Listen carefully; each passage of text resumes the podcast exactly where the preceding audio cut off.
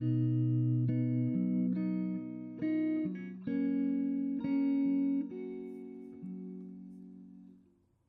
ar-Rahman ar-Rahim. This is the Renovatio podcast. I am Imran Ali Malik. Today we hear from Dr. Jonathan Brown, a scholar of Islamic studies who has written extensively on the studies of hadith and Islamic law. He currently serves as an associate professor at Georgetown University School of Foreign Service, where he also holds the Al Walid bin Talal Chair of Islamic Civilization. Some of Dr. Brown's books include Misquoting Muhammad, The Challenges and Choices of Interpreting the Prophet's Legacy, and The Canonization of Al Bukhari and Muslim. In addition to his academic work in Islamic studies, Jonathan Brown is a vocal public intellectual, inclined to candid expression of his views and critique on issues of politics and religion. Here's a clip from our conversation where he presents a unique perspective on Western studies of Islam as both a problem and an opportunity. I find, and what I've tried to argue in my writing and my teaching, is uh, there's a lot of potential room for cooperation or engagement between Muslims and non-Muslims, studying even like the life of the Prophet and the early Hadith tradition. Uh, but pro- th- that that that requires that non-Muslim scholars also take a critical look at their own perspective, right? Their own methodology. So the idea, you know, common idea is that like, you know, if you if a person, a human being were just sort of born and dropped out of the womb and right now they would, you know, a normal human being would see human beings see history like a western modern western person mm-hmm. does. But that's just absolutely not true. We see history from our own perspective. We have our own biases about religion. We have our own expectations of religion. We have our own suspicions of religion.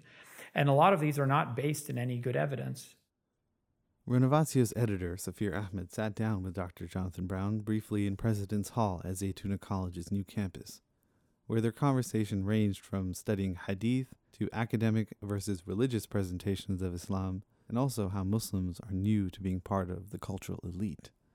Enjoy.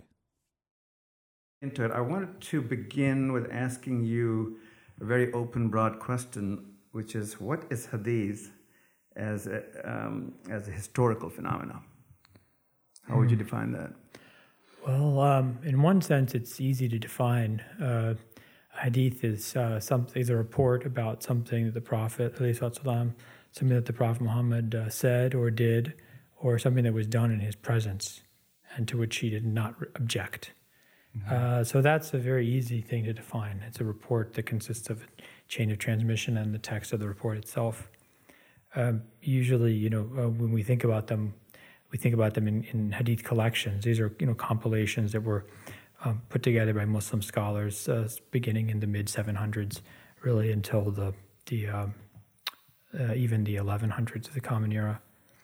Um, but uh, in, in, another sense, uh, hadith is much something much bigger and harder to define in um, in Islamic history, in the sense that uh, it's it's a way of one of our main ways of knowing about the Sunnah of the Prophet, the Prophet Muhammad's uh, authoritative precedent. And uh, as such, it involves, uh, it sort of enters into every aspect of a Muslim's life, both in in sense of you know intellectual life of Islam, but also mm-hmm. the, the, practice of Islam.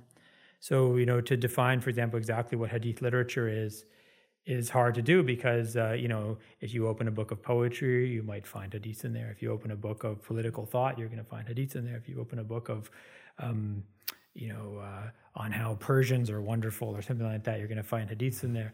So uh, you know they enter. It's like the you know the Quran is everywhere. The hadiths are everywhere as well. So I think that.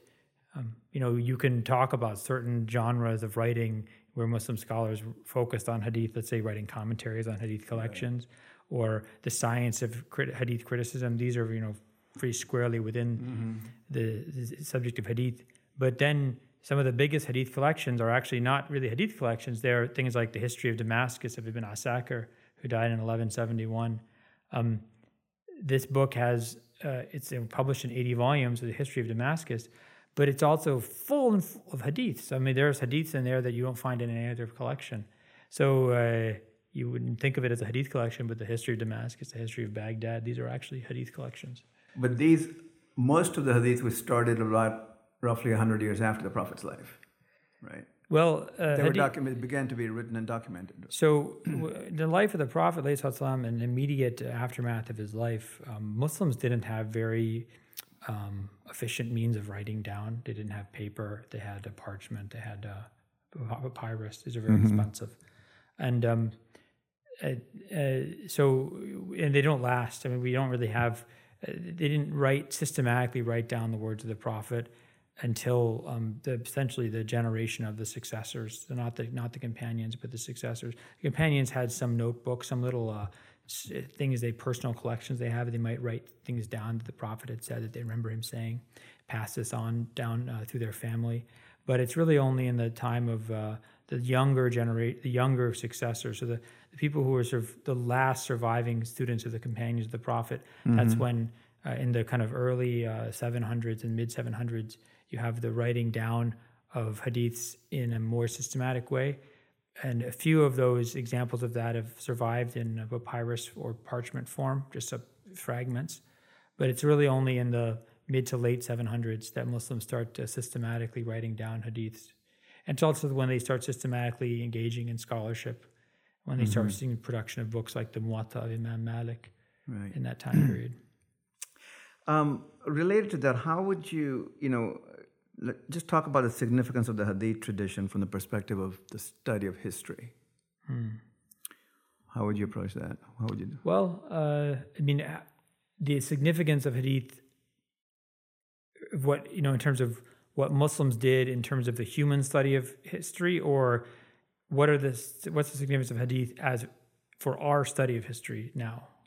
No, in terms of what Muslims did. I mean, the first part of it, I'm saying. Yeah, uh, well, I think that um, you know I, I'm always wary of engaging in cheerleading and you know saying like Muslims invented ice cream or something like that. But I mean, I, Muslims uh, in their the science of hadith transmission and criticism that Muslims developed the beginning pretty much in the mid to late 700s uh, of the Common Era. This was a very unprecedented.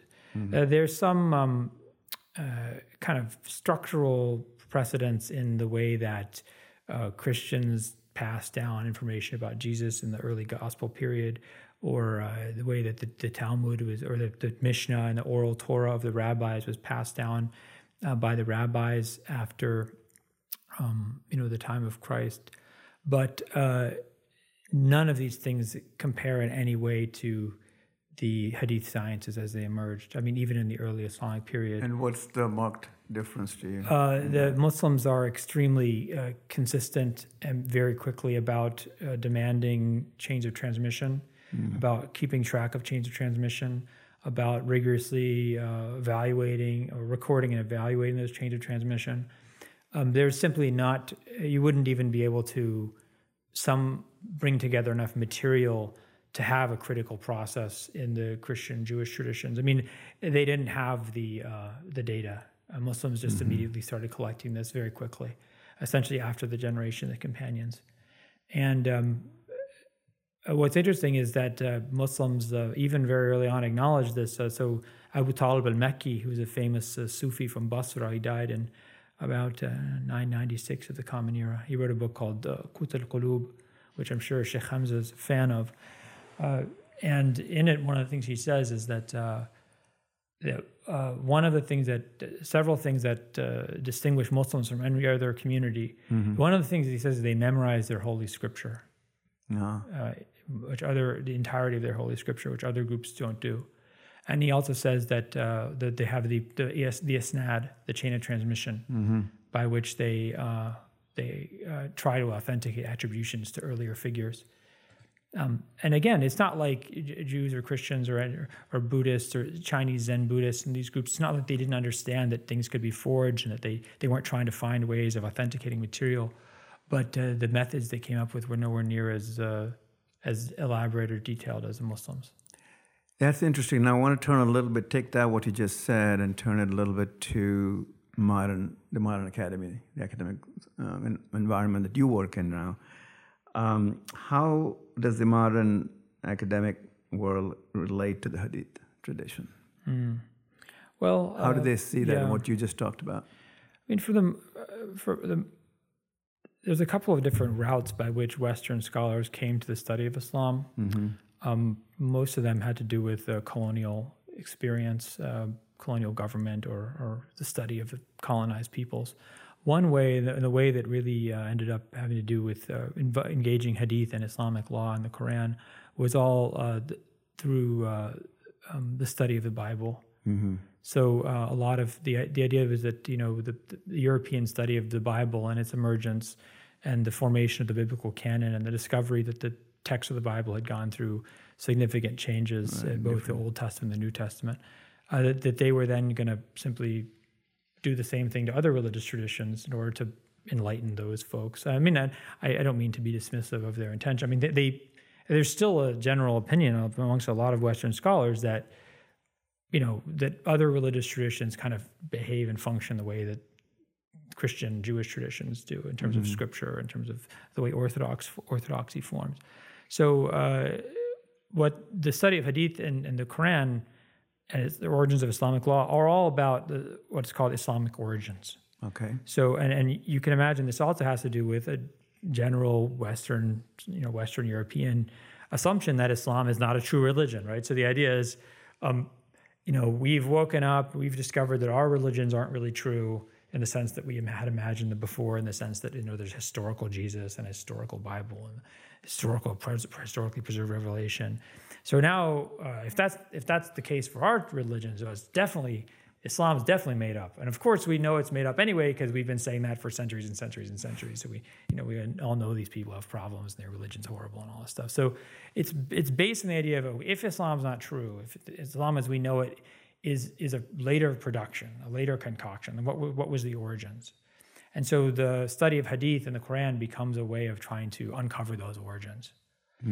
Um, and that's uh, still that really dominated the study of hadith for a long time, and it still does have a strong influence. And it's a, a major. You know, to what extent is is this report about an incident in the life of the prophet true or not? And if it's not true, which is almost certainly the case if you're a Western scholar, um, who who invented it? Right. And uh, only in the last couple, maybe the last 20 years or so, has there been a lot more interest in studying uh, hadith as as it actually functioned in Islamic civilization, namely as a as an important part of religious life and as a, a source of law and a source of dogma that uh, has an existence on its own. You know, so you know, people come and ask me, you know, is like Sahih Bukhari reliable or not? And I would say, you know, it, dep- it depends what you care about. I mean, if you're if you're interested in studying the development of Islamic theology from 1200 to 1800, it doesn't matter if Sahih Bukhari is authentic or not, because that's the people who are working with it all assume that, and you're studying the development of a tradition. You, you're no longer worried about what its supposed origins were. So there's a lot more interest now in studying Hadith as part of Islamic civilization, as opposed to some key to unlocking its origins. one of, is one of the allegations, or not allegations, I should say, one of the suspicions or doubts that the Western Academy brings to the Hadith tradition that some of these folks in the transmission were, you know, biased in their own way, excluded things that didn't make the Prophet look good, or you know, things like that. I mean, are, is there some? Um, is that already a suspicion? And A, and then B, is it? Are any of this is any of this valid?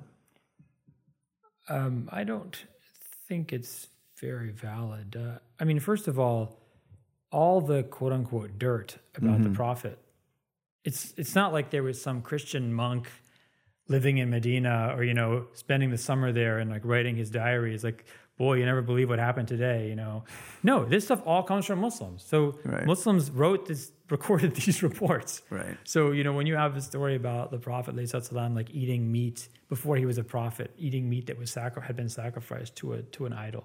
This is a controversial report. I'm not saying that's actually happened. I'm just bringing this up as an example. I mean, Muslims preserve this report. When you have reports like in uh, that the prophet, when he first met uh, the angel Gabriel in the cave of Hira and was so distraught, he thought about killing, and throwing himself off the mountain and killing himself. Muslims preserve this report. The satanic verses. Muslims preserve these reports. Um, so you know, I, I think it's uh, it's not fair to say. Okay. That, you know, you could say, well, um, but in the kind of more authority, you know, the most authentic collections like Sahih Bukhari or Muslim, you don't find these reports. Okay, that's true, but um, so that's their idea. Like, well, these guys cleaned up this material, but it's not like Muslims weren't studying the life of the Prophet before Bukhari and Muslim came along in the mid 800s and it's not like you know the the majority the, the, the text through which Muslims throughout history mainly interact with the life of the Prophet, Sirah, things like Sirah al-Halabiyah or the Sirah of Ibn Hisham or the the the Mawlid, different Mawlid literature, a lot of this stuff has material that Bukhari and Muslim and the Hadith scholars had purged as unreliable, but it's in, in these other genres, it's still there. Right. So, uh, you know, um, there's not some kind of conspiracy that Muslims engage in. It may be that simply scholars like Bukhari and Muslim thought that these stories were not reliable enough in their chains of transmission. That's good to know. I mean, I think one of the um, I want to turn a little bit to the the broader issue. What we where we're heading with this is that um, the approach of, in the Western Academy to teaching religion in, in general. You, what classes are you are you teaching right now at uh, Georgetown, for instance? So I'm I'm not in religious studies, thank God. I, I don't feel bad if it. I mean, I, I, shouldn't say all, all fields, all academic fields are, are problematic in some sense or another. Uh, I don't. Uh, so I'm in school foreign service. My classes, right. I teach are mostly history classes, okay, or Islamic studies classes. Um, so right now I'm teaching a class on Sharia law, mm-hmm. and I'm teaching a class on uh, Islam and slavery. And uh, I think um, you know when I teach classes on, let's say, uh, I teach a class called Islamic World, which is a big, you know, history 101 type class. Uh, we have, you know, sometimes anywhere from 70 to 100 students and it's uh, all about Islamic civilization from the beginning to the up to the present day in one semester. Theology, law, art, mm-hmm. history, politics, different regions. Um, so there's a lot of religion in there, right? Uh, my my what I try to do is to uh, give to students different perspectives. So I think uh, I, I I'm I don't preach what I think, mm-hmm. but I I'll let's say I mean like for example when you think about the life of the Prophet, you're already, you know, even if you're saying, you know, I'm going to be a Muslim and well, there's different perspectives on the life of the Prophet. For example, Sunni and Shia Muslims have different perspectives on the life of the Prophet. Mm-hmm. So even if you said, I'm just going to teach as a Muslim, you'd still have to the issue of whether or not you're going to teach as a Sunni Muslim or a Shia Muslim. Right. Um, certainly, the, the, way the companions are portrayed is very different in those two different traditions.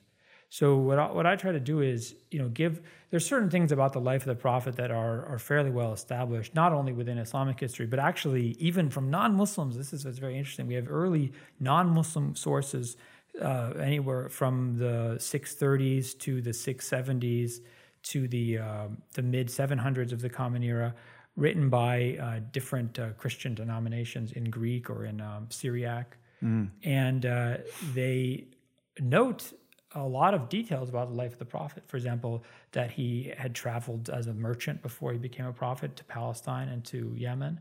That um, that he was the that his sunnah was the guide of the Muslims that they followed him religiously.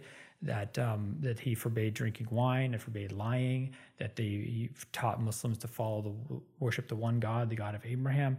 Uh, so actually there's a and then based on epigraphic sources like rock inscriptions by early muslims we also have a lot of data on you know kind of like when the different caliphs lived so if you want to just look at the broad outline and then of course we have the quran right mm-hmm. so if you want to look at kind of broad outline of the prophet's life you know he lived at this place he moved to that place he said this um, you don't that you you have a even non-muslim t- testimony for this so that you know you can teach pretty i think in a pretty um, uh, secular way, right? You're not you're not you're not asking anybody to make any faith assumptions, right?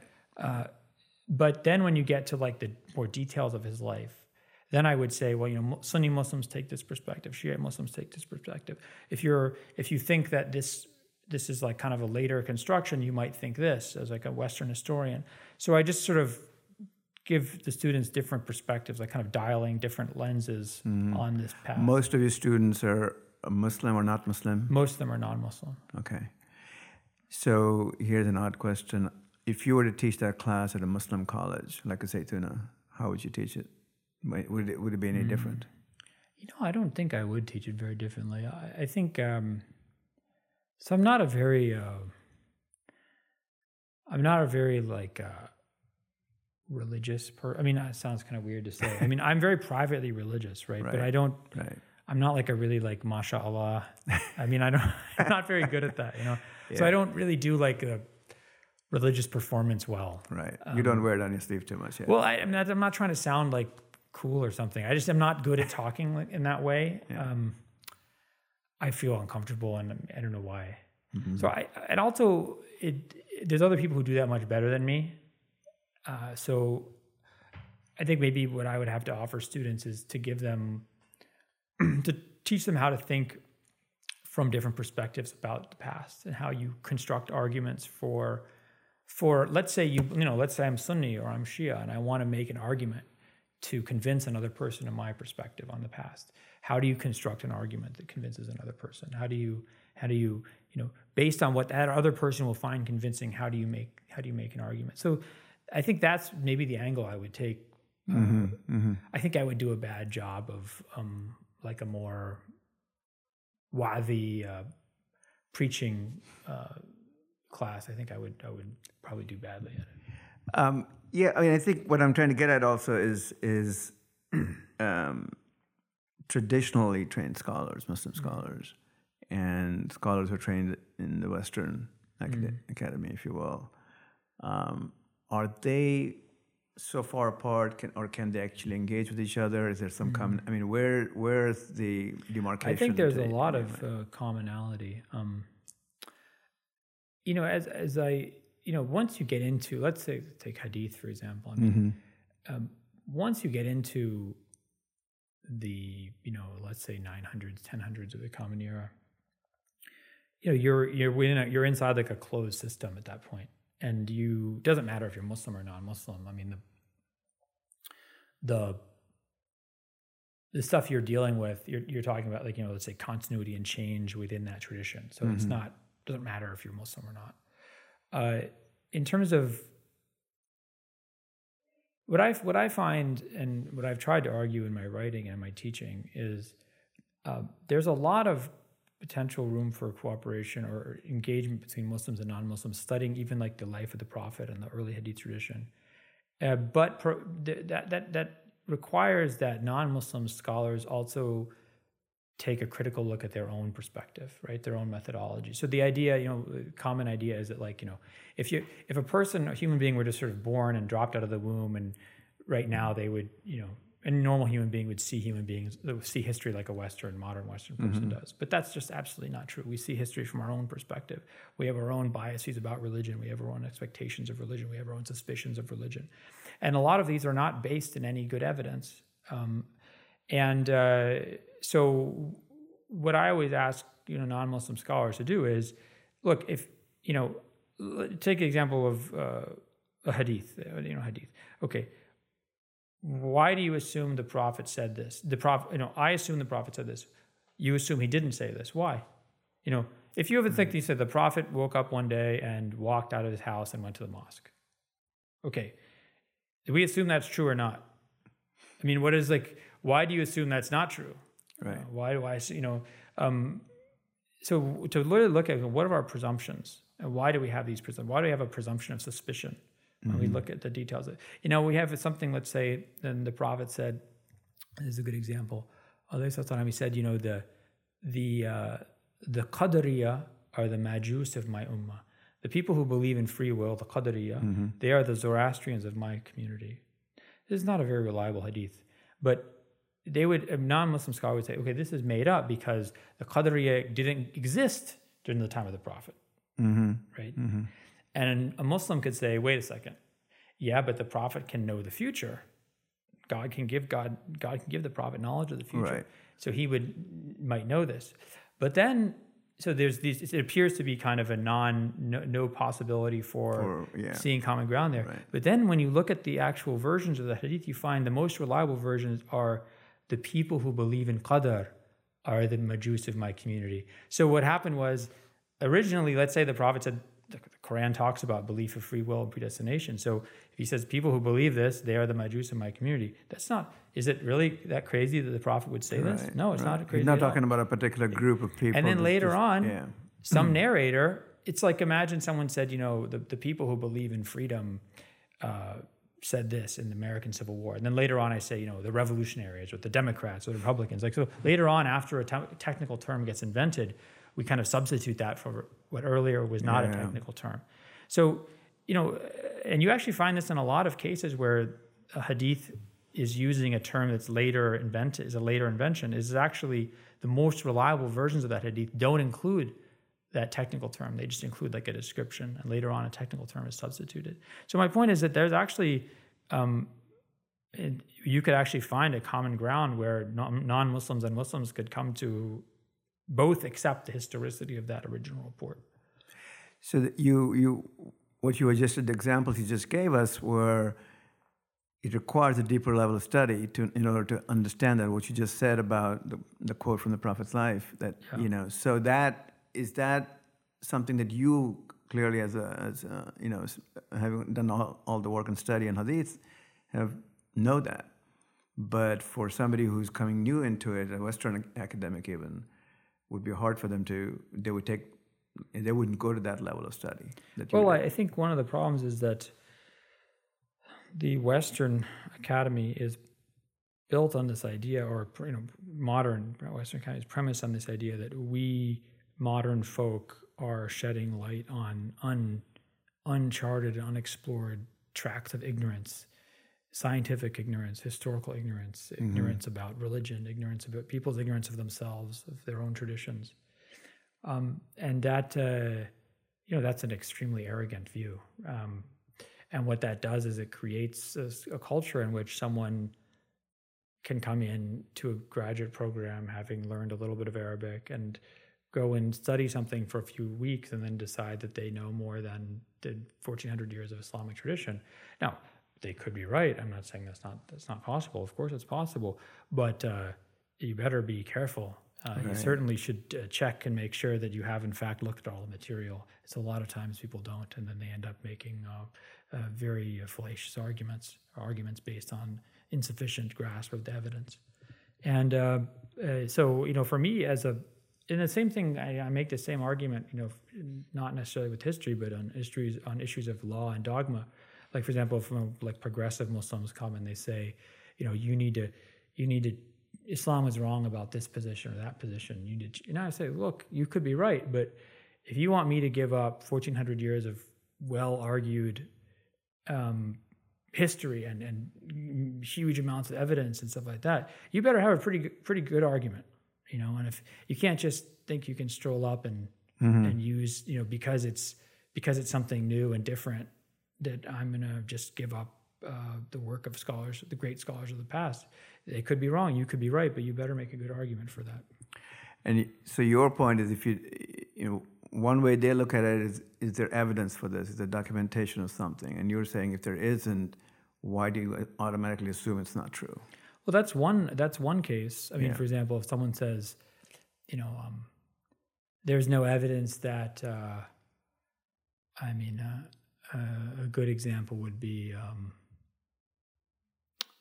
uh, just something off the top of my head. For example, why is the prophet allowed to have more than four wives? Mm-hmm. This is a very like. There's not a lot. There's actually, as far as I know, there's no. The the Quran or the Hadith doesn't have any you know discussion of this. It's something that Muslims later on had to sort of like figure out. But they, they all knew this, but mm-hmm. no one's ever debated this. But they didn't. It wasn't clear evidence for this in the early period. Why? What was the reason? How mm-hmm. to explain this? Um, just because there's not evidence, just because there's not some discussion there, doesn't mean that the thing is invented. Uh, sometimes some of uh, basic assumptions of a community are are un, uh, unspoken. You know, they, they don't get addressed till later on. Uh, that's mm-hmm. one example. But an, another example would be, you know, if you you know, like for example, you know, uh, one guy came and said, um, I mean, sorry for like con- controversial issue, but it's a good example. You know, one guy said, "Oh well, uh, the hadiths that talk about uh, the, the, the punishments for um, homosexual sex for men, these are uh, made up." And the guy who made them up was this uh, the student of Ibn Abbas, Ikrimah, because he was a Kharijite, and he's therefore he thinks that people should be punished and considered unbelievers for committing sins. And so he has these really harsh hadiths he makes up or he brings these into circulation. Well, first of all, there's all these other narrations of it, not mm-hmm. from this guy. And second, the um, in another hadith, uh, the hadith where it says the the you know the believer when he drinks alcohol he's not a believer. It's, I mean, I'll just give you the English. Like, with the moment you're, if you're committing zina or drinking alcohol, in that moment you're not a believer, right? Right. So uh, there's uh, this person making this argument. This scholar was saying this guy, the same transmitter, Ikrimah, transmitted this hadith. So he's see, he's like saying that you commit a sin, you're not a believer in that moment. But actually, the one version of this hadith that he narrates, he asks Ibn Abbas after he after hearing the hadith of Ibn Abbas, he says, well, well, how do they become a believer again? Like he's asking him, like, oh, if the person um, repents right after that, they can become a believer again. So actually, this guy who's supposedly, um, you know, this severe, strict Kharijite who just wants to say everyone's a kafir, he's actually asking the his teacher Ibn Abbas, how can we make it so this person enters faith again? You know, uh, and so it's, if you hadn't gone and done all the different studies of the hadith that this guy narrated and all the different versions of each hadith, you wouldn't have come with this conclusion. It's very easy to make a claim about somebody based on a very small amount of evidence that where you haven't even gone and looked at their whole body of material. But if you look at the whole body of material, especially just the different versions of those hadith you're talking about, you find that the the assessments that you're making are much more complicated, mm-hmm. and the sim- you know the kind of easy dismissals you're engaging in or don't really fly. I don't know if that makes sense or not. No, no, no. I think it does. I mean, I, I was trying to also step back for a minute, but I think I was trying to get at this idea that um, the approach that's brought to the study of hadith, and you mm. probably have done more work than most of the people have done on it, um, is it seems sort of rife with problems. The, the, the Western academic approach in terms of understanding the hadith tradition. I mean, like another reason is that you know someone like say Ibn Hajar al-Asqalani, this scholar died 1449 in the Common Era. You know, he wrote, you know, he wrote one major commentary on Sahih Bukhari, Fath mm-hmm. and he wrote num- numerous, numerous books of hadith criticism and. You know, I mean, incredible amount. I mean, just just to read every book he wrote that survived mm-hmm. would take you years and years, years and years and years of your life to read these books, let alone to replicate his accomplishments. I mean, just to go and say, I want to follow his discussion of the narrations of mm-hmm. a certain hadith. You'd have to sit there and spend, you know, hours and hours and hours and hours and hours and hours and hours of research to like document, chart out everything he said. Um, and then to kind of start to evaluate his work and say, okay, where did he make mistakes, or where, what do I think about the material that he, you know, that he collected? Who who really made this up or where did the hadith come from or how did it develop or whatever. I mean this is a huge amount of effort. And um, not a lot of scholars have that kind of patience uh, which uh, one who does is a german scholar named Harald Motzki who's done a lot of this kind of work.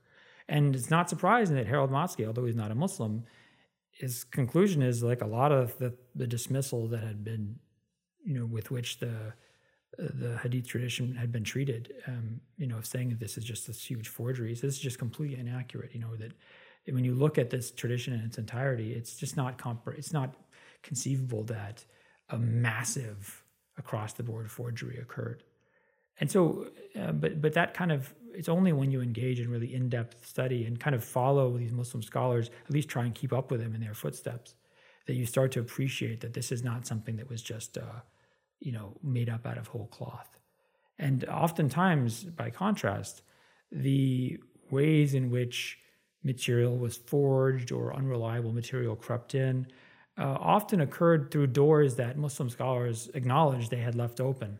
Mm-hmm. You know, for example, they would say, "We're we are not critical about hadiths that deal with good manners." Right. They'd say we, we're not critical about this, and so surprise, surprise, there's lots of hadiths that are made up about you know where you could go and say, oh, look, these are all made up about hadith about good manners. But Muslim scholars acknowledge, like, we didn't pay attention to this stuff. Right. Um, before we close out, I think uh, I want to ask you one last question. Um, you know, there's this, we have a classical legacy of Islam sort of influencing multiple fields of inquiry, in different disciplines, from the humanities to mathematics, um, medicine, sciences. Um, Islam was sort of never restricted to quote unquote what we understand today as Islamic studies. Mm. Um, and I'm wondering whether you think it's possible for Islam, for Muslims again, to begin to have a similar influence in fields that are outside Islamic studies area. I hope so. Um, Do you, you know, see hopeful signs of it? Yeah, I think so. I, I, mean, I think you know Muslims are are new to um, are new to life in the West um, as members of the elite, Mm-hmm. members of the cultural elite. Um, course, there's been Muslims in the U.S. and Europe before, but uh, they were usually not in a position to to um, to engage in these fields. So uh, I think that uh, you know we shouldn't be too hard on ourselves. And you know, I, whenever I meet young Muslims, they come to me. They, I want to I want to do graduate school. I want to do Islamic studies. I say, look, you want to do that because you're interested. You're interested in your religion. You want to learn about your religion. That's great. Uh, you shouldn't go to a Western graduate school to learn about your religion. You should go study with Muslim scholars. If you really want to engage in the life of the mind and you want to, you know, be a scholar, go be a scholar in other fields. You know, go take what uh, you have to offer as a Muslim and go into, you know, uh, chemistry or psychology or uh, Mm-hmm. literature or history of, you know, European history. I mean, especially doing European history, European intellectual history. I mean, this is how you really uh, combat kind of colonialization of people's minds. You have to understand the mechanisms by which uh, hegem- hegemony has been constructed in our lives and be able to argue against it, to take it apart. So, I mean, I think that, uh, you know, the number of talented Muslim students I meet is, I mean, I, I'm just so, so, always so proud and pleased Mm-hmm. uh, with them. And uh, I think that it's just a matter of time before they, they start to have an impact in other fields. And, um, you know, and, and that, that will be, uh, you know, I, I think that not just necessarily for, for Muslims, but I mean, I think for people, um, you know, people who are, uh, who believe in, in the transcendent and who don't want to just have their whole lives reduced to materialism. I think this will be very good people will be able to you know fight for uh, for something more than just the material world and the in the sciences and, and different fields. Glad to hear you say that because I mean, it sounds like you're hopeful that this is possible. That people Yeah, can do it today. definitely. I mean, I think definitely the case. I mean, I, I just I can't even tell you that the quality of students I've come across, even in the mm-hmm. last you know since I've been teaching, you know, 12, 13 years. I meet Muslim students who are far more talented than me and will have much more to offer. Uh, thanks for that. And uh, do you want to say one last thing about? Do you want? Uh, I don't mean to put you on the spot, but do you want to talk about your project that you're working on, the Hadith?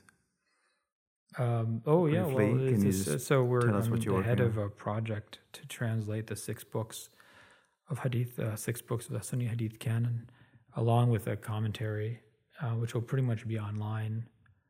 Um, and we've about uh, done with Sun Tirmidhi, done with Ibn Majah, um, partially done with Abu Dawud, partially done with uh, Nasa'i, partially done with Bukhari, and um, so this will be a place for Muslims to go to when they. You know, everyone always asks me like, where do I go to read hadiths? Where to, this will be the place to go, so you can read this material with a guide that will help you understand. Um, because the hadith tradition is vast, Yeah. help you understand how this fits into the greater system of Islamic thought. So it's all six books, commentaries, essays. The essays are the commentaries are partially, you know, for the each hadith if, Mm-hmm. if it needs it, but the essays are to deal with, uh, you know, larger issues, you know, like the, the civil wars or the um, question of um, like the, what happens on the day of judgment or Mm-hmm. uh, issue of uh, people who, you know, do you have to believe in hadiths, things like that. So it'll be. It's a sounds like a, a very massive project and b quite a good resource for people to. Uh, that's the well, yes, it is a massive project, and I hope it will be a great resource. I think it is already. I mean, I when I, okay, I mean, I've already, I've obviously written a lot of the stuff, but I mean, when I read it, I say, yeah, this is very good. Good job. We'll look forward to it. Thank you, Dr. Jonathan Brown. Um, this is Safir Ahmed Renovatio. Thank you for joining us. My pleasure. Uh, wish we had more time, but maybe it'll be a second time. After Inshallah. This. All right. Take care. Thank you very much. Assalamu alaikum.